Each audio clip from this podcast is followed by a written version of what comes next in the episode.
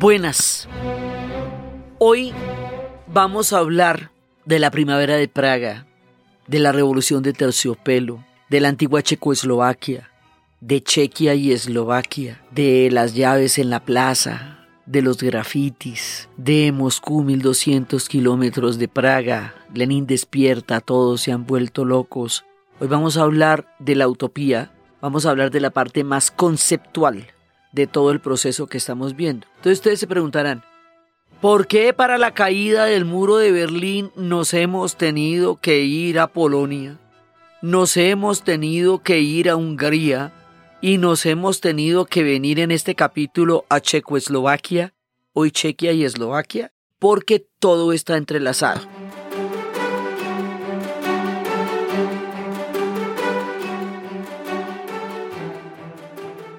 Hemos visto que la misma forma como el bloque soviético absorbe los destinos de cada uno de estos países por los repartos y los mete dentro de un mismo enjambre, pues para deshacerse de ahí, pues tienen que deshacerse todos juntos porque esto es un tejido como una bufanda. Entonces, sí, la parte, digamos que empezó, todo lo que va a ser la caída de Europa del Este y la Unión Soviética empieza por Polonia, por la bronca, el odio, la traición y todo lo que les ha pasado a los polacos. Sí, las alambradas físicas se van a romper en Hungría, que es lo que rasga la cortina de hierro, conceptualmente hablando, lo que realmente va a producirnos una transformación histórica en el pensamiento y lo más importante, las preguntas que aún no hemos contestado acerca del mundo moderno y sus sistemas, esos son los checoslovacos. ¿Por qué los checoslovacos son gente durísima, unos pensadores poderosos, gente con soluciones históricas sorprendentes, con cuestionamientos profundos, con eh, procesos sociales sumamente creativos, civilistas, éticos, vigores, gente especial esta, habitando ciudades de una belleza descomunal, con una praga que, como hemos dicho, hiere de lo bella. Esta gente es capaz de unas soluciones históricas y de unas preguntas increíbles. Entonces, es por ellos que el proceso de la transformación del socialismo que intentaron en 1968 se llamó la Primavera de Praga. Y es por ellos que a todo este capítulo de la caída de los pueblos de Europa del Este en tiempos de la cortina de hierro se le conoce con el nombre de la Revolución de Terciopelo. Y se le conoce con el nombre de la Revolución de Terciopelo porque esta gente lo hizo con guantes de seda, porque lo hizo sin derramar sangre, porque lo hizo de una manera tan maravillosa y tan elaborada a nivel histórico, que se le conoció así como la Revolución de Terciopelo.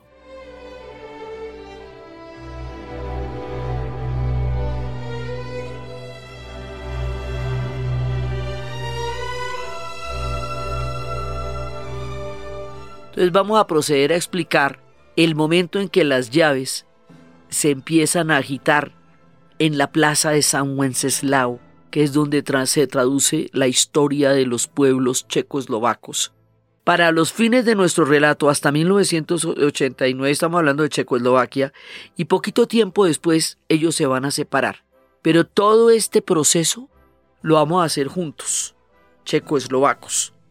Entonces estas llaves que se van a agitar y la gente diciéndoles que ya terminó su tiempo, es donde dejamos a la gente en la plaza de San Wenceslao y nos devolvemos como hicimos cuando dejamos a los húngaros con los alicates rompiendo las alambradas y nos devolvemos para empezar a contar cómo fue que llegamos ahí.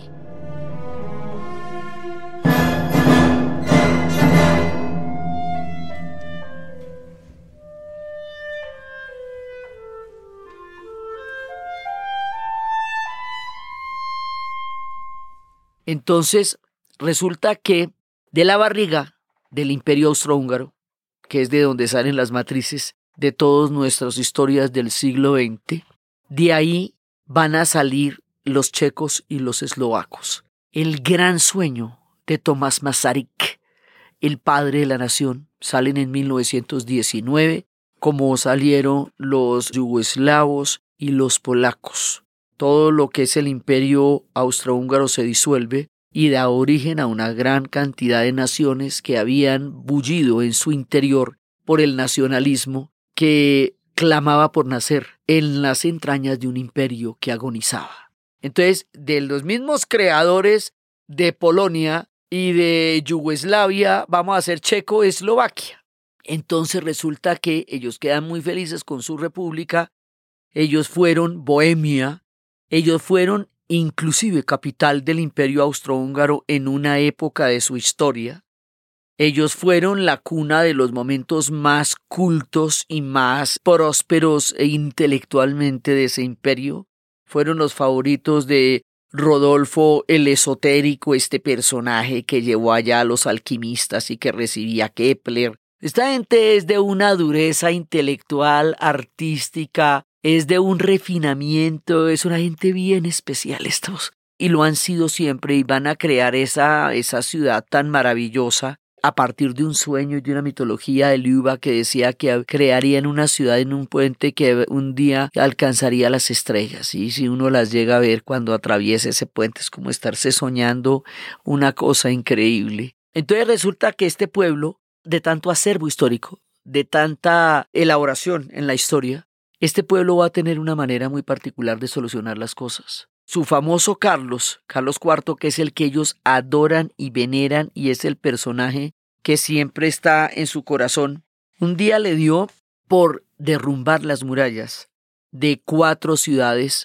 que no se necesitaban más porque nada los dividía y él hace una praga a partir de cuatro ciudades, una sola, y le va divinamente con eso. Y la Praga la hace tan bella, tan magnífica y tan espléndida a él. Esta gente, cuando va a hacer el proceso de la primavera, lo va a hacer sin derramar sangre. Ya otra cosa es lo que les va a pasar con los soviéticos. Y esta gente, más adelante, cuando se separen la República Checa de Eslovaquia, lo van a hacer sin el más mínimo problema. Algo comerán los checo-eslovacos que logran solucionar problemas de enorme envergadura que ha acabado con pueblos enteros sin derramar sangre y poniéndose en profundos acuerdos entre ellos. Son de una naturaleza particular.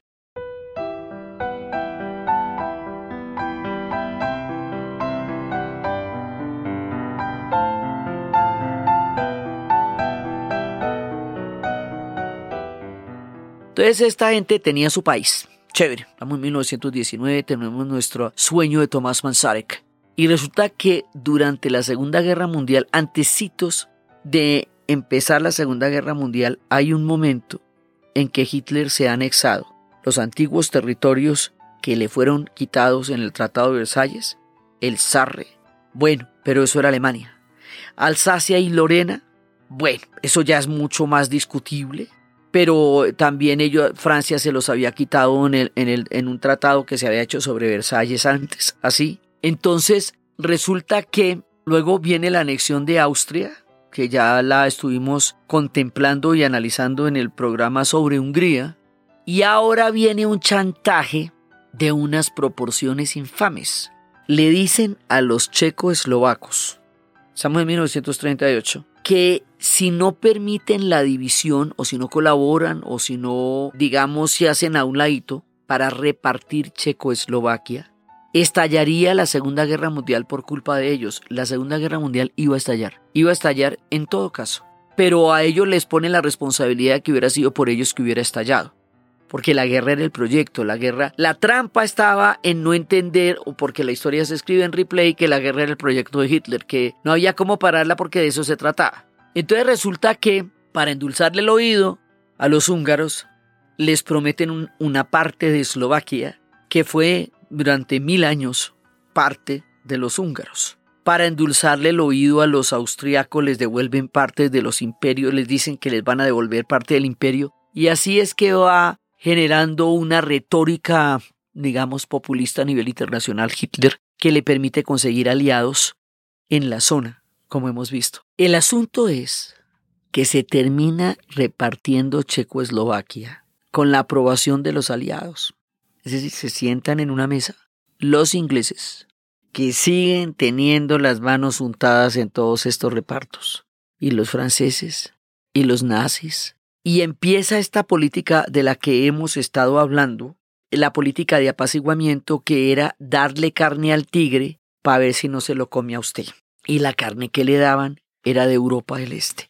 Checoslovaquia fue repartida en una bandeja y a los eslovacos los convirtieron en una franquicia de un estado nazi, en una figura parecida a la Eustache que fue Croacia durante la Segunda Guerra Mundial. Croacia también había sido parte de Hungría en algún momento. Y esto es tan supremamente delicado porque si usted habla con los eslovacos, ellos se sienten utilizados, chantajeados y llevados a una extorsión increíble por las circunstancias históricas y humillados en Bratislava le cuentan a uno esto con un sentimiento de humillación muy grande en el momento en que no estaba el hijo de Tomás Manzare que estaba abajo cuando se hizo este reparto y no no lo permiten, no le permiten entrar a la, a la conferencia donde se está repartiendo Checoslovaquia en una bandeja y luego bajan a comunicarle que han repartido Checoslovaquia. ¿Usted se imagina el dolor de eso?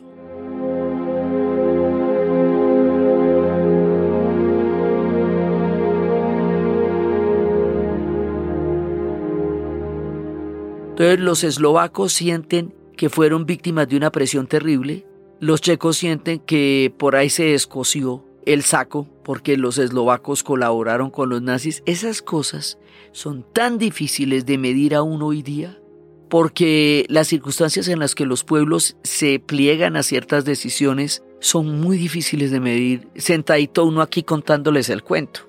Sí, porque es que eso es bueno aquí, pero vaya usted a meterse allá con todas estas potencias encima a ver qué fue lo que pasó. Pero el asunto fue que a ellos no les dijeron, ellos fueron repartidos. Y esto además, esta historia se la cuentan a uno en Bratislava, frente al monumento donde se llevaron los judíos de Bratislava para los campos de concentración. La cosa adquiere un dramatismo absolutamente terrible. Fueron repartidos esa repartición como un intento de aplacar el hambre de la bestia.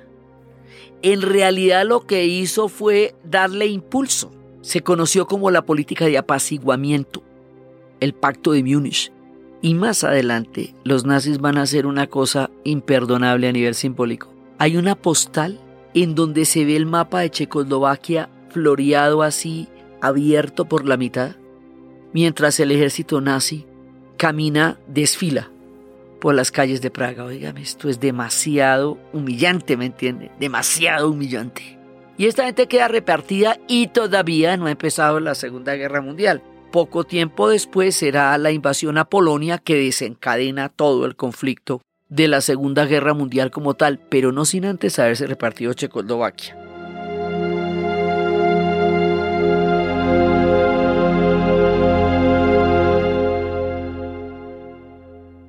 ¿Qué quiere decir que a usted se lo repartan? Que al otro día llegan las tropas y entran a tomar posesión del reparto que se hizo. ¿Por qué? Porque en todos estos temas, entre eslavos y germanos, hubo una ciudad alemana en Checoslovaquia que después se conocería como la Sudets. Y esa enclave fue el pretexto con el cual se repartieron Checoslovaquia. La dinámica era que cada vez que hubiera un enclave germano en alguna parte del mundo eslavo, ellos tendrían derecho a ir a repartirse el territorio por entre el enclave germano. Eso puede sonar muy loco, pero eso fue lo que pasó en Yugoslavia después entre los serbio-bosnios y, y, los eh, serbio-croatas, que cada uno reclamaba un enclave como una posibilidad de intervención en una nación soberana y distinta. El asunto es que por esa ciudad alemana ellos reclaman tener derecho sobre ese territorio. Hoy por hoy está prohibido que los alemanes como alemanes tengan asentamientos en la República Checa hoy día. Y hay una ley que dice que no se les devuelven propiedades, sobre todo a los austríacos, porque ellos siguen todavía bravos porque habían colaborado con los nazis, pero si nosotros tenemos propiedades de aquí hace 700 años, ellos dicen, no importa, seguimos bravos con ustedes, es la ley Burns, y hay un, digamos, hay resquemores con los alemanes porque fue por ese pedacito entre, en, ese, en esa pugna entre eslavos y germanos que se metieran con Checoslovaquia y la repartieron. Entonces, en Mandeja llega Checoslovaquia al escenario de lo que va a ser la Segunda Guerra Mundial y esto hace que ellos no tengan ninguna capacidad de maniobra durante la guerra. Cuando intentaron hacer una resistencia, sufrieron uno de los episodios más aterradores de todos, que fue que Hitler tenía un delfín, una, su protegido, su sucesor, aquel al que le metió toda la ficha, Heydrich. Y resulta que Heydrich fue asesinado por dos miembros de las resistencias y esos dos miembros de la resistencia que mataron al delfín de Hitler se refugiaron en la ciudad de Lidice. Y en la ciudad de Lidice llegaron los tanques alemanes, los nazis, sacaron a toda la gente, separaron a los hombres de las mujeres, mataron a todos los hombres, se llevaron a las mujeres a los campos de concentración y luego pasaron los tanques por encima de la ciudad hasta que la aplanaron hasta los escombros para que quedara la huella de la destrucción absoluta del castigo por haber matado al delfín de Hitler y eso es lo que se va a ver en una película que es Anthropoid por la iglesia donde se dio la balacera, pero el asunto fue que fue una, un acto de venganza brutal sobre los checoslovacos. Pasan así ellos la guerra y la van a pasar invadidos. Y después de que a ellos los invadieron y los repartieron con la anuencia de los aliados, que nadie impidió el reparto, luego otra vez mi general borracho quedan repartidos del lado de los soviéticos. Entonces, esta doble estructura que hemos visto reiterada, reiterada, reiterada, y es que primero los invaden los nazis a lo bestia o a través de repartos diplomáticos, pero igual lo reparten, esos mismos van a quedar después repartidos por la Unión Soviética por las mismas razones, entregándoles el este para que no se les traguen el, el oeste. Así, Checoslovaquia va a quedar repartida y en la parte soviética de la servilleta de lo que va a ser la Guerra Fría. Entonces ya sabemos qué significa eso. Significa que va a quedar dentro del Pacto de Varsovia, que es el, la gran alianza militar que se hace en el bloque soviético como contrapeso a la OTAN, que recién se había formado, ahorita está cumpliendo 70 años en una pugna porque ni saben cuál es su misión, ni saben para dónde van, ni saben de dónde son vecinos, se están eh, pisando los talones, se ponen zancadillas. La OTAN se hizo originalmente como una alianza militar para poder contravenir el poder de la Unión Soviética en los ciernes de la Guerra Fría, motivo por el cual la Unión Soviética hizo el Pacto de Varsovia para lo mismo. Al disolverse la Unión Soviética y el Pacto de Varsovia, contame para qué sirve la OTAN. ¿Qué viene siendo si ella era el contrapeso del Pacto de Varsovia? Un montón de estructuras y andamiajes de la Guerra Fría quedan después de que se acaba la Guerra Fría y por lo tanto no queda claro para qué están. Es de, los mismos creadores del bloqueo de Cuba, que tenía todo el sentido para, si, si, algún sentido puede tener un bloqueo en un pueblo, pues que es una cosa completamente discutible, se hizo por la presencia de los soviéticos en Cuba a 90 millas de Miami. Cuando se acabó la Guerra Fría, se disolvió la Unión Soviética, se acabó todo el marco y sigue el bloqueo y ya porque sí, ya digamos ya sigue el bloqueo porque porque simplemente no lo quieren levantar.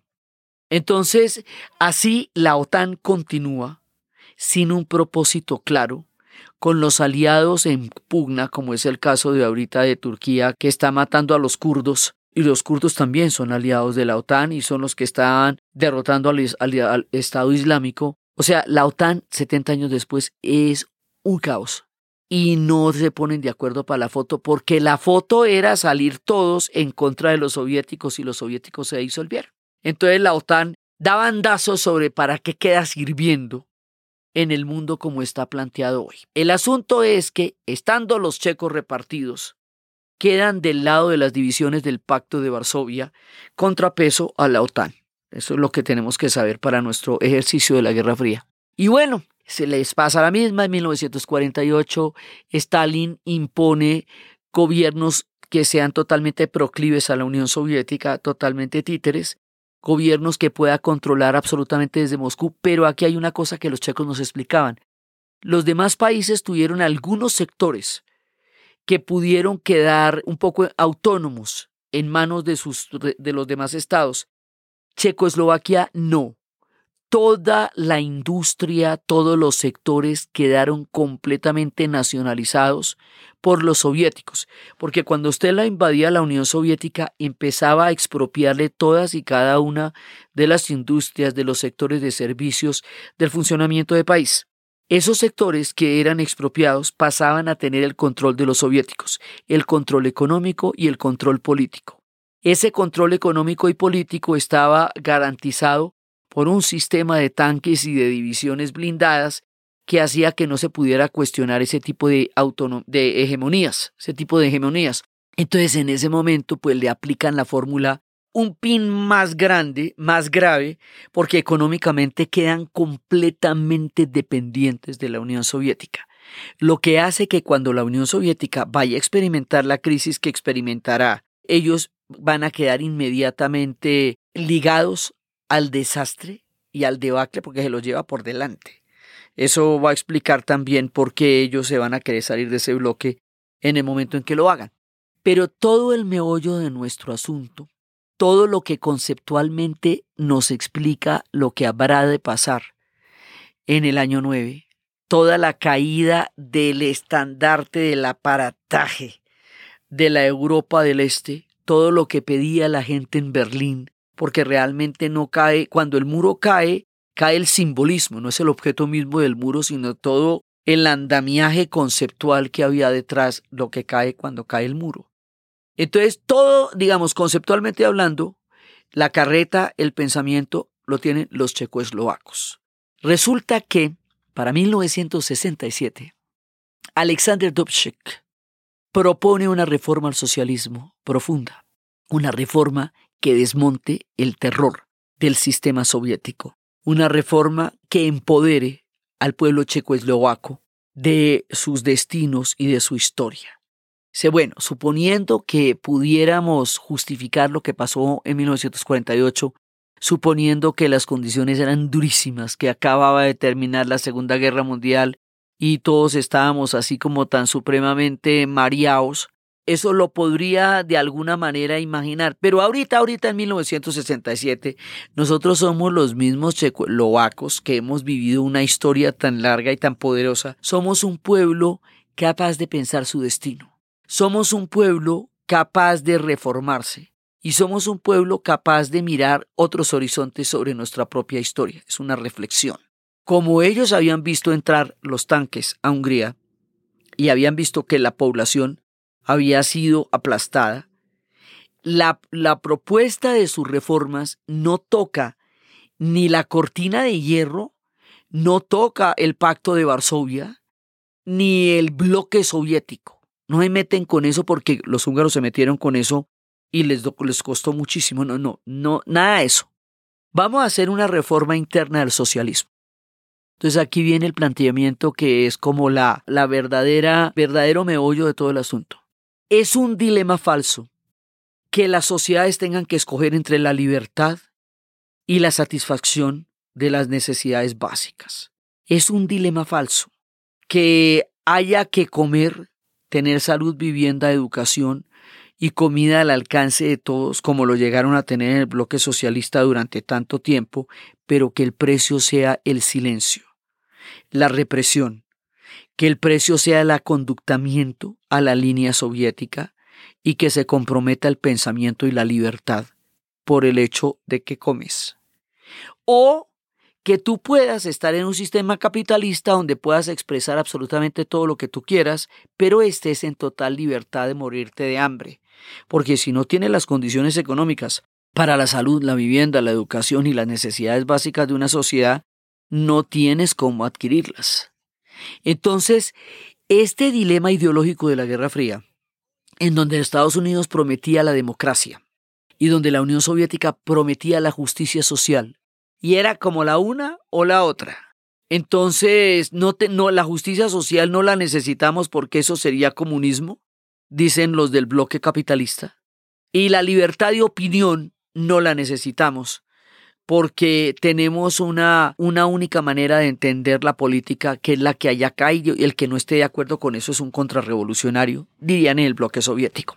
El socialismo estaba planteado en los términos de Stalin, y eran el socialismo soviético. Entonces, toda esta discusión sobre cómo hubiera podido ser el socialismo si no hubiera sido el modelo soviético, es que eso es a lo que llamamos el socialismo real, que fue el que pasó, porque había muchísimos socialismos, muchísimos. Sí, había uno de Rosa Luxemburgo, había uno de la Segunda Internacional, había uno de, de Trotsky mismo, había muchas tendencias. Pero solamente triunfó en la Unión Soviética, como vimos no se pudo en Hungría, pero no se pudo en Italia, pero no se pudo en Alemania, donde dio un golpe de Estado el Puch espartaquista, no se pudo en ninguna parte, y ni, ni siquiera en España, en la última parte de la Guerra Civil Española. Entonces quedó en la Unión Soviética y Stalin lo convirtió en una única versión del socialismo, que es la del socialismo en un solo país.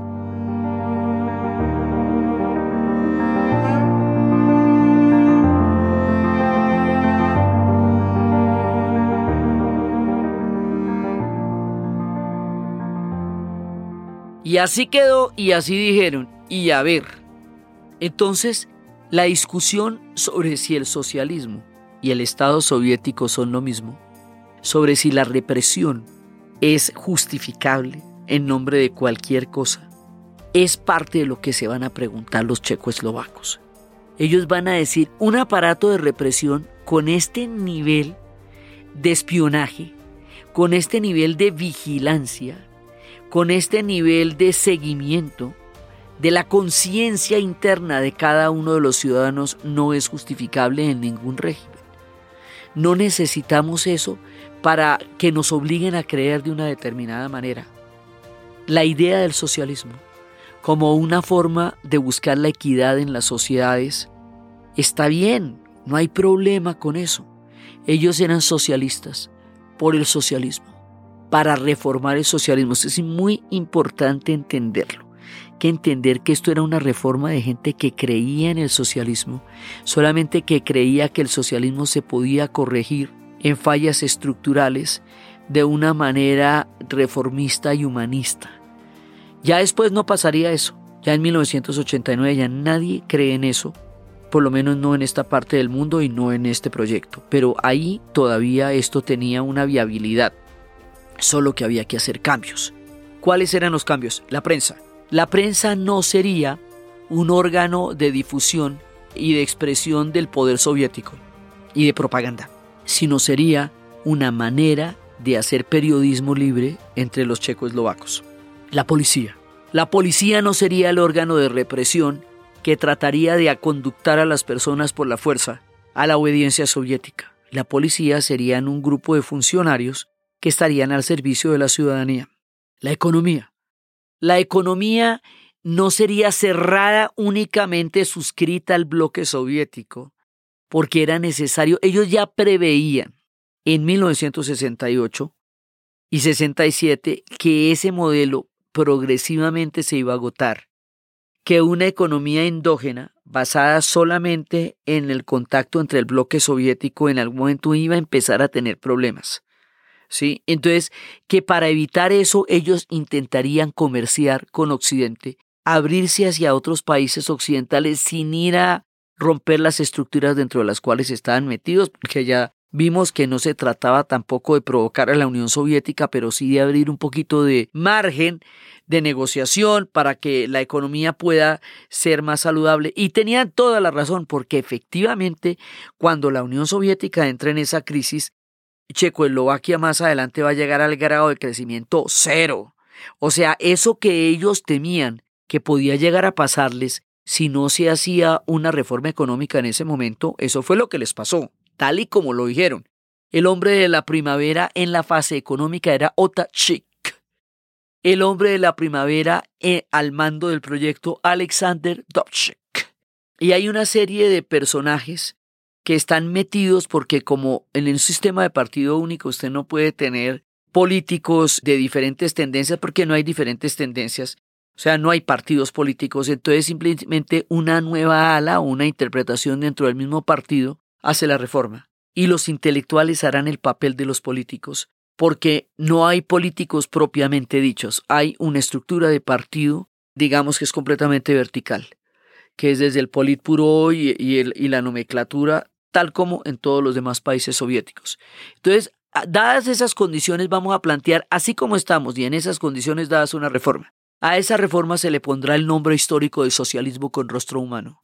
Y el socialismo con rostro humano era una invitación a que los checoslovacos asumieran el papel de darle un contenido checo-eslovaco a lo que había sido una invasión puesta desde arriba por un reparto.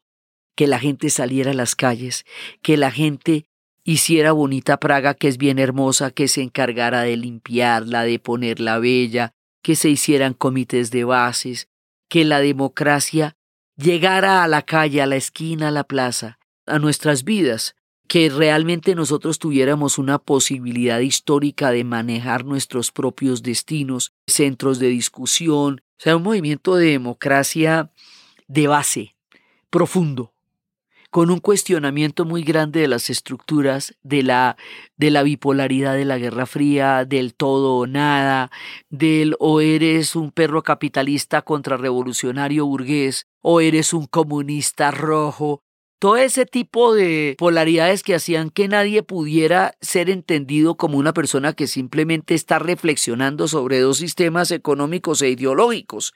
O sea, desideologizar todo eso, ponernos a pensarlo en otra perspectiva y en otros términos, resolver que las dos, los dos son derechos humanos. Es tan importante el derecho de expresarse, el derecho de pensar, el derecho de opinar, como el derecho a la alimentación, como el derecho a la educación, como el derecho a la medicina. No, la idea era no priorizar uno sobre otro, no juxtaponer uno a otro, no negar uno a otro. Era un dilema falso. Proponer semejante nivel de reflexión en plena Guerra Fría era una cosa históricamente nunca vista. Eso es el socialismo con rostro humano. Es simplemente decir, no tenemos que escoger entre comer y pensar, o comer o pensar, porque ambas cosas son necesarias para la vida del hombre.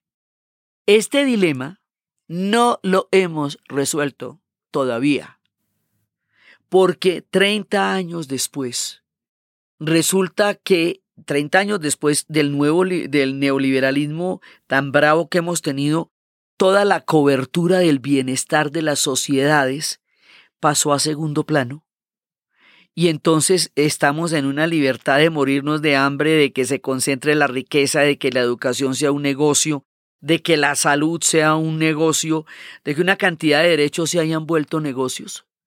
Sí, pero en el sistema como estaba planteado en la época del estalinismo, el terror era el precio a pagar por la barriga llena. Ni tanto que queme al santo, ni tanto que no la alumbre. Ese sistema cayó porque el nivel de terror que manejaba era inadmisible.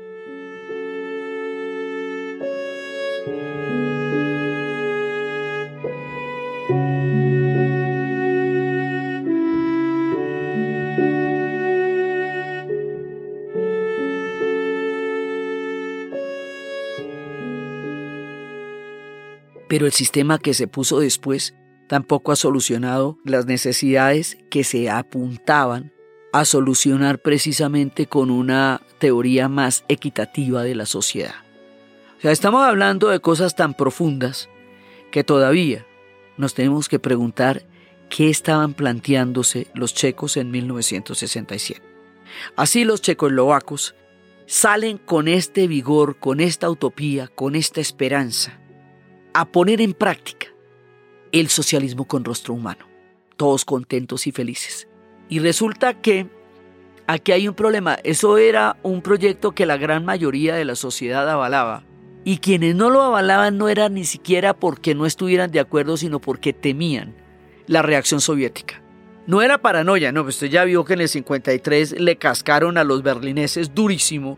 Usted ya vio que hubo una represión en Polonia grande por la misma época y usted ya vio el horror que le hicieron a los húngaros. O sea, no, no era que estuvieran, digamos, como en paranoia, no. O sea, y, efectivamente los van a invadir. Entonces hay un miedo a la invasión soviética que es lo que genera la posible oposición a la primavera. Y que los checos dicen que de alguna manera los eslovacos invitaron a los soviéticos, pero bueno, ahí uno no se puede meter a decir eso porque eso, eso dicen unos y eso dicen los otros. Uno no sabe. ¿sí? Eso dicen uno y otro y eso dicen los otros. El asunto es que hay una, un gran consenso en que el proyecto de la primavera es un proyecto en el cual ellos están totalmente comprometidos. Es una utopía. Estamos en el mismo momento en que se están dando los movimientos para parar la guerra del Vietnam, estamos en el momento del hipismo, estamos en el movimiento los movimientos estudiantiles, estamos en el mayo francés, estamos en plena utopía, el mundo está ebulliendo hacia una una apertura de conciencia política que se da en el este y en el oeste. En el oeste fue la contracultura, en Estados Unidos y los movimientos extraparlamentarios en Europa, y en el este fue la primavera de Praga. Esta primavera que nos lleva a las altas eh, eh, preguntas acerca de la política, de la sociedad, todo esto, esta manera de garantizar estados de derecho, de no tener que sacrificar los derechos humanos por la satisfacción de otros, sino poderlos complementar dentro de un proyecto de país. Es lo que están haciendo ellos. Y están en ello, óyeme. Así, dándole, haciendo sus cosas, creando estas comunidades, cuando de pronto llega una llamada anónima de un oficial húngaro que les dice las tropas del pacto de Varsovia van para allá.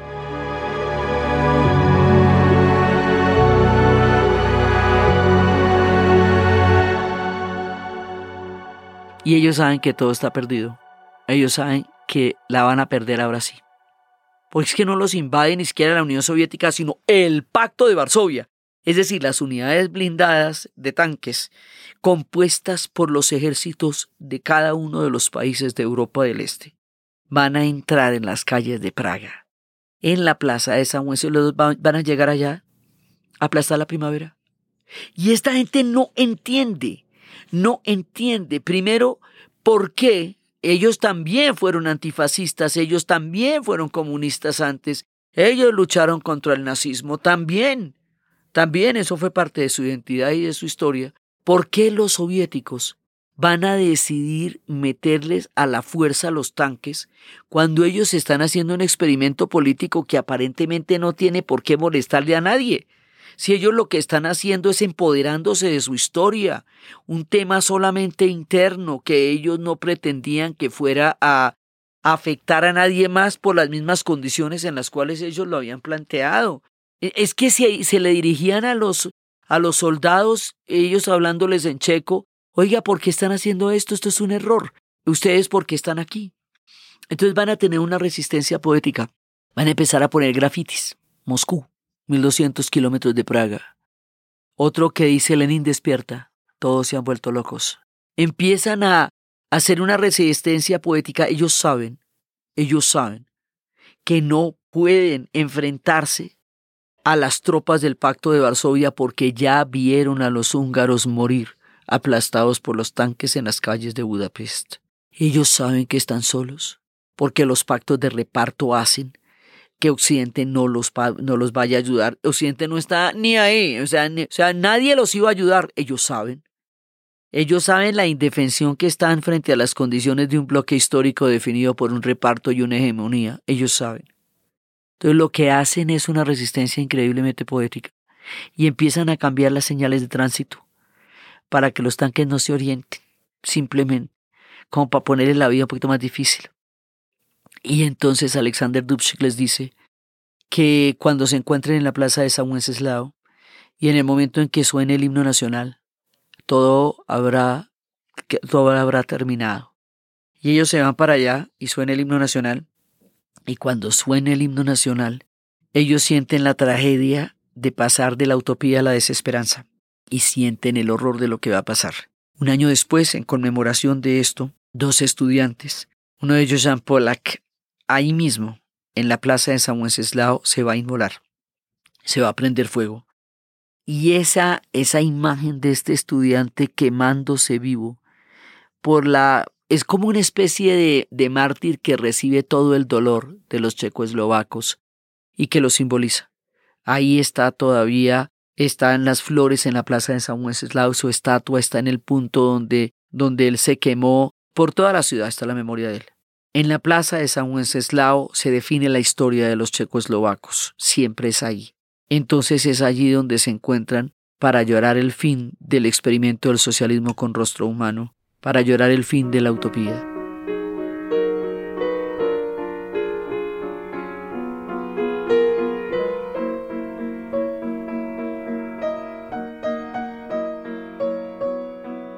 Empiezan, les, los encierran, les quitan los pasaportes, les prohíben salir del país, empiezan a quitarle los oficios que ejercían los dramaturgos, los escritores, los pintores, los poetas, les ponen a hacer oficios degradantes para quebrarles el alma.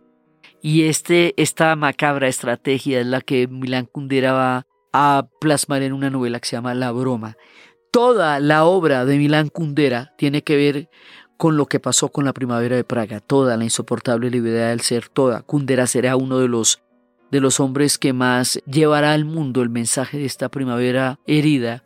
También va a ser Milos Foreman, cineasta checo, va a emigrar a los Estados Unidos. Él va a hacer una película que es Alguien voló sobre el río, sobre el nido del cucú, atrapados en salida, basado en la novela Kay Casey, de Ken Casey, y también va a ser Hair, que son de todas maneras grandes libertades del pensamiento abruptamente aplastadas por un poder enorme si usted los ve con los ojos de quien vio morir un sueño en la mitad de los tanques rusos. Y en ese momento el estalinismo se volvió insostenible teóricamente como modelo. Sí, porque es que hay un punto en que la Unión Soviética traiciona el socialismo en las calles de Praga, en que los Estados Unidos traiciona la democracia y la libertad en la guerra del Vietnam, y en que Francia traiciona el derecho de la autodeterminación de los pueblos en la guerra de Argelia, cuando Argelia intenta independizarse para ejercer físicamente el derecho que los franceses le habían dado al mundo, y por eso le, van a declarar una guerra brutal e injusta que va a terminar con la independencia de Argelia y, y una casi fractura interna de Francia. O sea, es el momento en que todos los grandes discursos de Occidente están enfrentándose a los hechos que los desmienten en la manera como, esto, como los gobiernos hacen valer la razón de Estado sobre todo lo demás. Eso es un momento durísimo. Entonces en ese momento quedan aplastados. Y ahí van a durar dos generaciones, con el alma quebrada y rota. Hasta cuando va a empezar el Foro 77, que va a ser un movimiento en que los intelectuales siguen eh, las estelas de los movimientos pacifistas y empiezan a volver a plantearse la posibilidad de una crítica hacia el sistema estalinista otra vez. Pasito, pasito, pero volviendo a pensar porque es que ellos no, que le obliguen a uno a olvidar una utopía es una de las cosas más agresivas que le pueden hacer a un pueblo. Que le obliguen a un pueblo a olvidar una paz, que le obliguen a un pueblo a olvidar una utopía, que le obliguen a un pueblo a olvidar la libertad es un nivel de agresión de lo más profundo del alma que se le puede hacer a una sociedad, que lo obliguen a olvidar la capacidad de soñar. Eso es inadmisible. Y eso fue lo que les hicieron a ellos. Entonces eso no quiere decir que a uno se le olvide porque le prohíban hablar de eso, porque ya no se esté hablando de eso, porque ya no se esté oficialmente creyendo en eso. Eso quiere decir que usted tiene que callar la boca por la fuerza de los acontecimientos. Total, en 1977 lo vamos a volver a entender con el foro del 77. Y vamos a volver a empezar otra vez a hablar del tema después de que ha pasado tanto tiempo y tantas cosas. Y como ya sabemos, lo que va a ocurrir después de todos los años de la primavera, después se llamó la normalización, o sea, volverlos a reaconductar, lavarles el cerebro, quitarles los sueños, quitarle las esperanzas fue el proceso que los soviéticos llamaron la normalización. Y ellos tuvieron que vivir eso, lo tuvieron que vivir de la manera más terrible. Y mm, después de eso, pasarán años, hasta cuando les digo que empezamos con el foro del 77, y empiezan a, surgir otros líderes y otros personajes. Entonces volvemos a lo mismo. Mijail Gorbachev es elegido soviet de la Unión Soviética por todo lo que hemos contado cada vez que contamos el cuento y él va a hablar de una transformación económica que llamaremos perestroika, apertura, y una transformación política que llamaremos glasnost, transparencia, que es decir, llegar a conocer la verdad de las cosas que pasaron. Entonces, esto, la perestroika y el, y el glasnost, nos va a llevar a que Gorbachev decida no seguir alimentando la carrera armamentista porque ese es el principal agujero negro y eso nos va a llevar a que las tropas del Pacto de Varsovia queden sin gasolina porque ya no se van a utilizar para las invasiones que se han utilizado en todo este tiempo, sino que de aquí en adelante van a irse lentamente desactivando y también eh, la amenaza nuclear, porque en la cumbre de Reykjavik mucho más adelante se va a renunciar a eso. Es decir, ya ese no es el camino. Sí, ya, ya habían metido las recontrapatas en Afganistán, ya habían salido derrotados de allá, ya habían tenido la revolución del microchip, todo eso. Total, esa coyuntura es la que los checos van a aprovechar. La más mínima la van a aprovechar. Y el 17 de noviembre de 1989 un grupo de estudiantes deciden manifestarse contra el régimen comunista. A ellos les va a tocar una represión policial de una. Pero este hecho es lo que va a encender la mecha de las protestas en donde un personaje que va a dirigir el foro cívico, que es una, digamos, lo que, lo que articula la protesta, ese personaje se llama Backlet Havel. Ese hombre duró 12 años en la cárcel y él es el que va a llamar a la huelga general. Él es el que va a liderar, digamos, esta nueva etapa, esta nueva primavera. Y esto nos va a llevar a que ya sabemos que Gorbachev no va a meter los tanques, y menos los va a meter cuando se están metiendo los tanques en Tiananmen, cuando está viendo cómo entran los tanques en Tiananmen en China, aplastando el experimento de democracia que hicieron los estudiantes, y cuando la imagen de ese estudiante frente al tanque sacude el mundo, en ese mismo momento está pasando lo de la primavera, entonces, entonces bueno, no, ya no los van a meter, y por eso es que insisto tanto en la película de Kolia, porque de una manera tan tierna y tan amorosa es el momento en que se está desmaratando el régimen soviético cuando este hombre checo tiene que hacerse cargo de un pequeño niño ruso metido en los avatares de una historia donde la Unión Soviética en ese momento representaba todo aquello que querían transformar.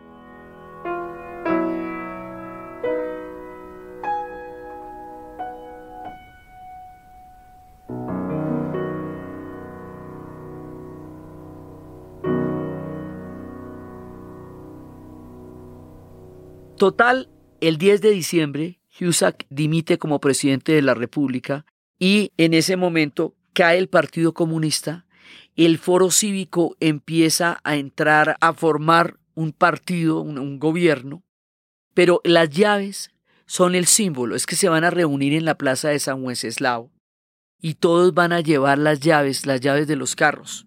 El símbolo de las llaves es una manera de decir que, que ya se acabó, que se tienen que ir, que se les acabó el poder, que tienen que irse. Y esta vez, este acto poético va a resultar porque ya se debilitó la Unión Soviética al punto en que ya no tiene ni la intención ni la fuerza para reprimirlos. Y dicen que se reúnan todos en la plaza de San Wenceslao. Se reúnen todos en la plaza de San Wenceslao donde nos habíamos quedado en el 68 en esos dramáticos momentos y Alexander Dubček abre la ventana del balcón, se dirige a los checos y les dice, esta mañana Gorbachev dijo por la radio que la perestroika es el socialismo con rostro humano. Ah, chévere. Siquiera, ¿no? 25 años en la cárcel por haberlo planteado, unos, 12 años otros. Sonó tan irónico como, sí, ustedes tenían razón, era una buena idea. Ah, chévere.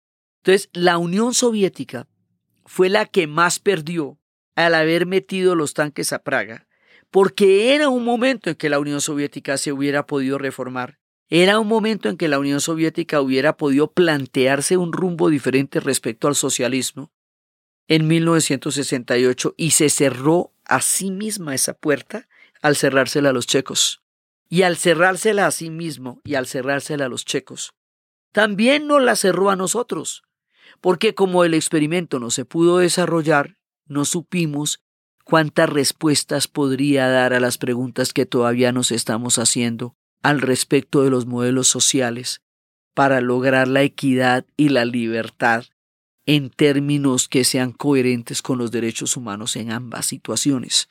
Entonces empieza a tener ya Praga su primera primavera después y como les digo, esto se va a hacer con las llaves de los carros. Es que los elementos simbólicos son muy discientes. Son los alicates. de los húngaros son las llaves de los carros, de los, de los checos, son los cinceles en los ladrillos del muro de Berlín. Son todos estos aparatos que en, como objetos eh, de herramientas te están diciendo que la conciencia de un tiempo se transformó, que está terminando una dominación que ya no convence a la gente y que además se está dando cuenta que ya su tiempo histórico terminó. Por esa manera tan absolutamente madura de manejar la historia, y por esa forma como los checos manejaron estas situaciones que a esto se le llama la revolución de terciopelo. Por eso, exactamente por eso.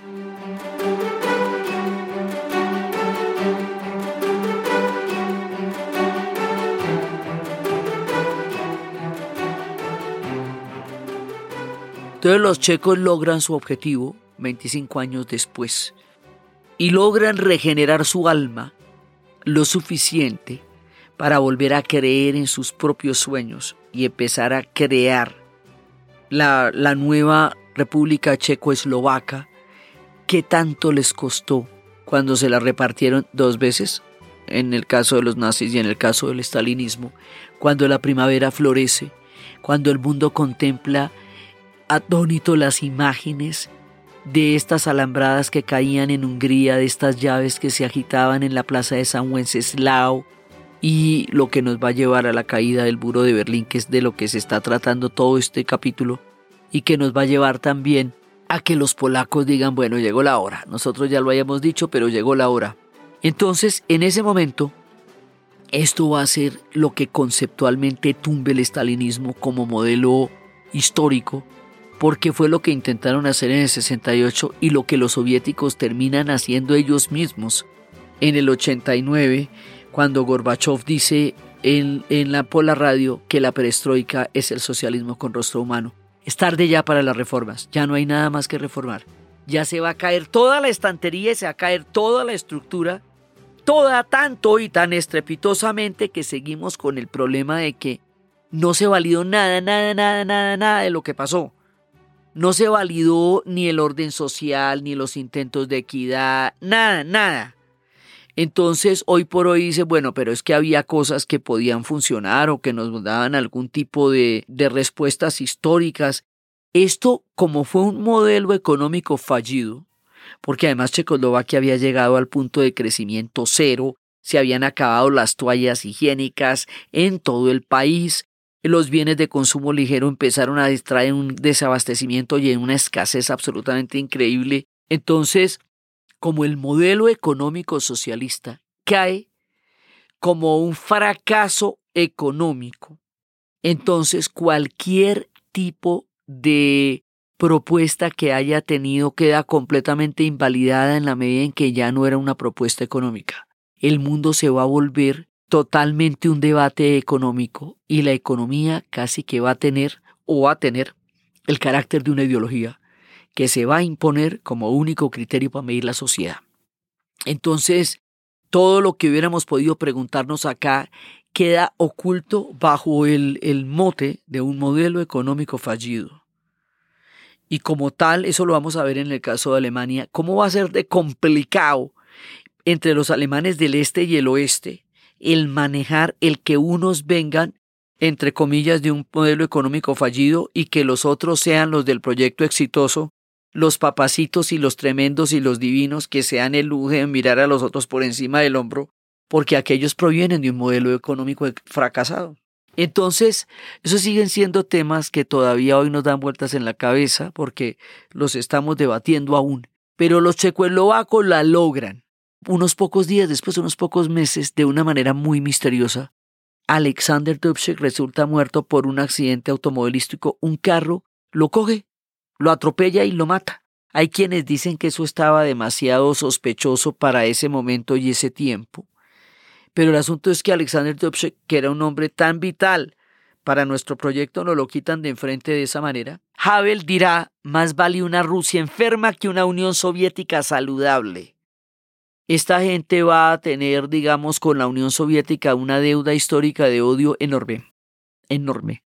Y con los austriacos y con los alemanes, digamos, con sus antiguos imperios de donde ellos formaron parte. Así, los checos y los eslovacos van a encontrar un tiempo y un futuro. Y luego, de una manera que es aún bastante misteriosa, deciden que se van a dividir en dos países, la República Checa, cuya capital es Praga, y la República Eslovaca, cuya capital es Bratislava. La gente del común dice que eso fue un tema de políticos, que los políticos les dio por separar dos países que no estaban separados, que en realidad eso fue más artificial que otra cosa. Pero el asunto es que se separó. Otros dicen que los eslovacos estuvieron colaborando durante la época del nazismo por lo que anteriormente les conté durante la repartición y que pues desde ahí la cosa se había fracturado. Otros dicen que había una desigualdad objetiva entre los checos y los eslovacos porque los checos estaban muchísimo más económicamente más viables, siendo que todo el mundo estaba llevado del que lo trajo, pero de todas maneras los checos aún así tenían mejores condiciones. Otros dicen que los checos realmente eran los que tenían el poder político y que los eslovacos quedaban subordinados que los eslovacos se sentían discriminados o tratados de manera desigual con respecto al poder que tenían los checos. Eso dicen. Esas cosas son de una complejidad tal que uno no puede llegar a saber cuál es como la de todas estas versiones cuál es verdad o todas son verdades al tiempo. El asunto es que sin, pero mira, sin un sí ni un no, como dicen, se separan y arman dos países diferentes, cada uno con su banderita, cada uno con su escudo, los cuatro escudos de, los, de las diferentes casas de, de Bohemia, Moravia y Silesia, la parte de Silesia occidental, que forman el escudo de los checos. Antes tenían Bohemia, Moravia, Silesia y Eslovaquia. Ahora le quitamos a Eslovaquia de ahí y quedamos con nosotros tres, Bohemia, Moravia y Silesia. Y por su lado Eslovaquia, entonces queda con su escudo de su leoncito solito, Eslovaquia. Ahora, la diferencia sí es muy grande.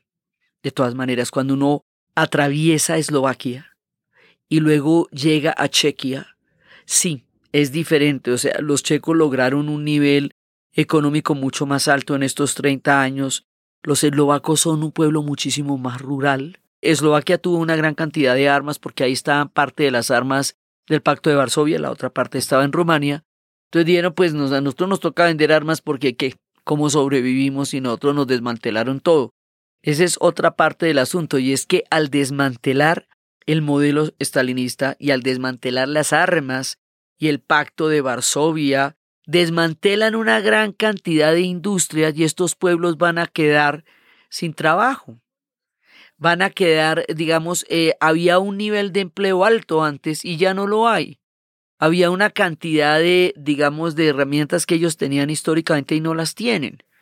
Sí, y esto también hace que sea, la vida sea muy diferente. El tener que pagar por la educación, por la salud y por la vivienda, cosas que antes estaban garantizadas de suyo, ahora hace que se les ponga el dulce a mordisco a todos, tanto a los soviéticos a los antiguos soviéticos como a toda la gente de Europa del Este. Eso es parte de mucho de lo que ellos tienen que sobrellevar de las dificultades que tienen ahora. Tienen escándalos de corrupción ahorita grandes.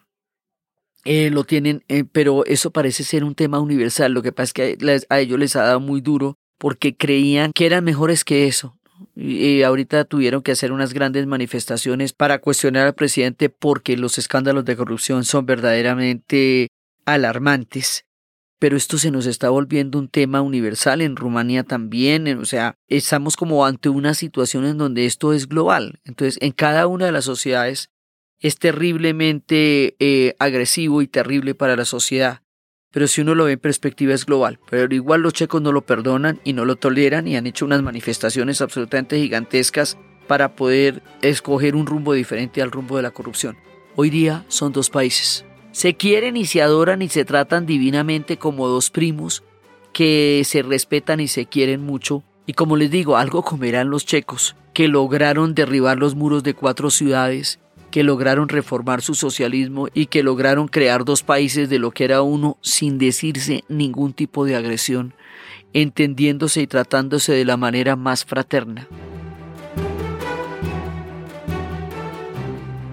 Este pueblo tan particular, tan original en su manera de ver la historia, es el que nos da la razón conceptual por la cual habría de caer el muro de Berlín. Y es aquí, en este debate de los checos, en donde está la razón de ser de todo el proceso que estamos contando. Y por eso teníamos que atravesar las calles de Praga y la plaza de San Wenceslao para entender el concepto político de lo que cayó el día que cayó el muro de Berlín.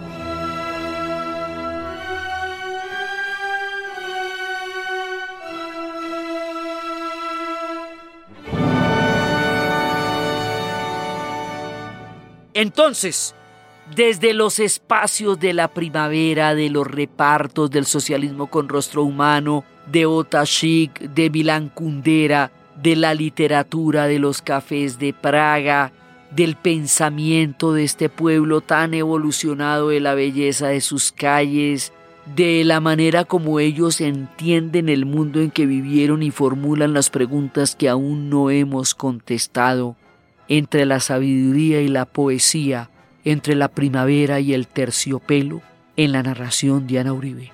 Y para ustedes, feliz día, cualquier día que ese sea.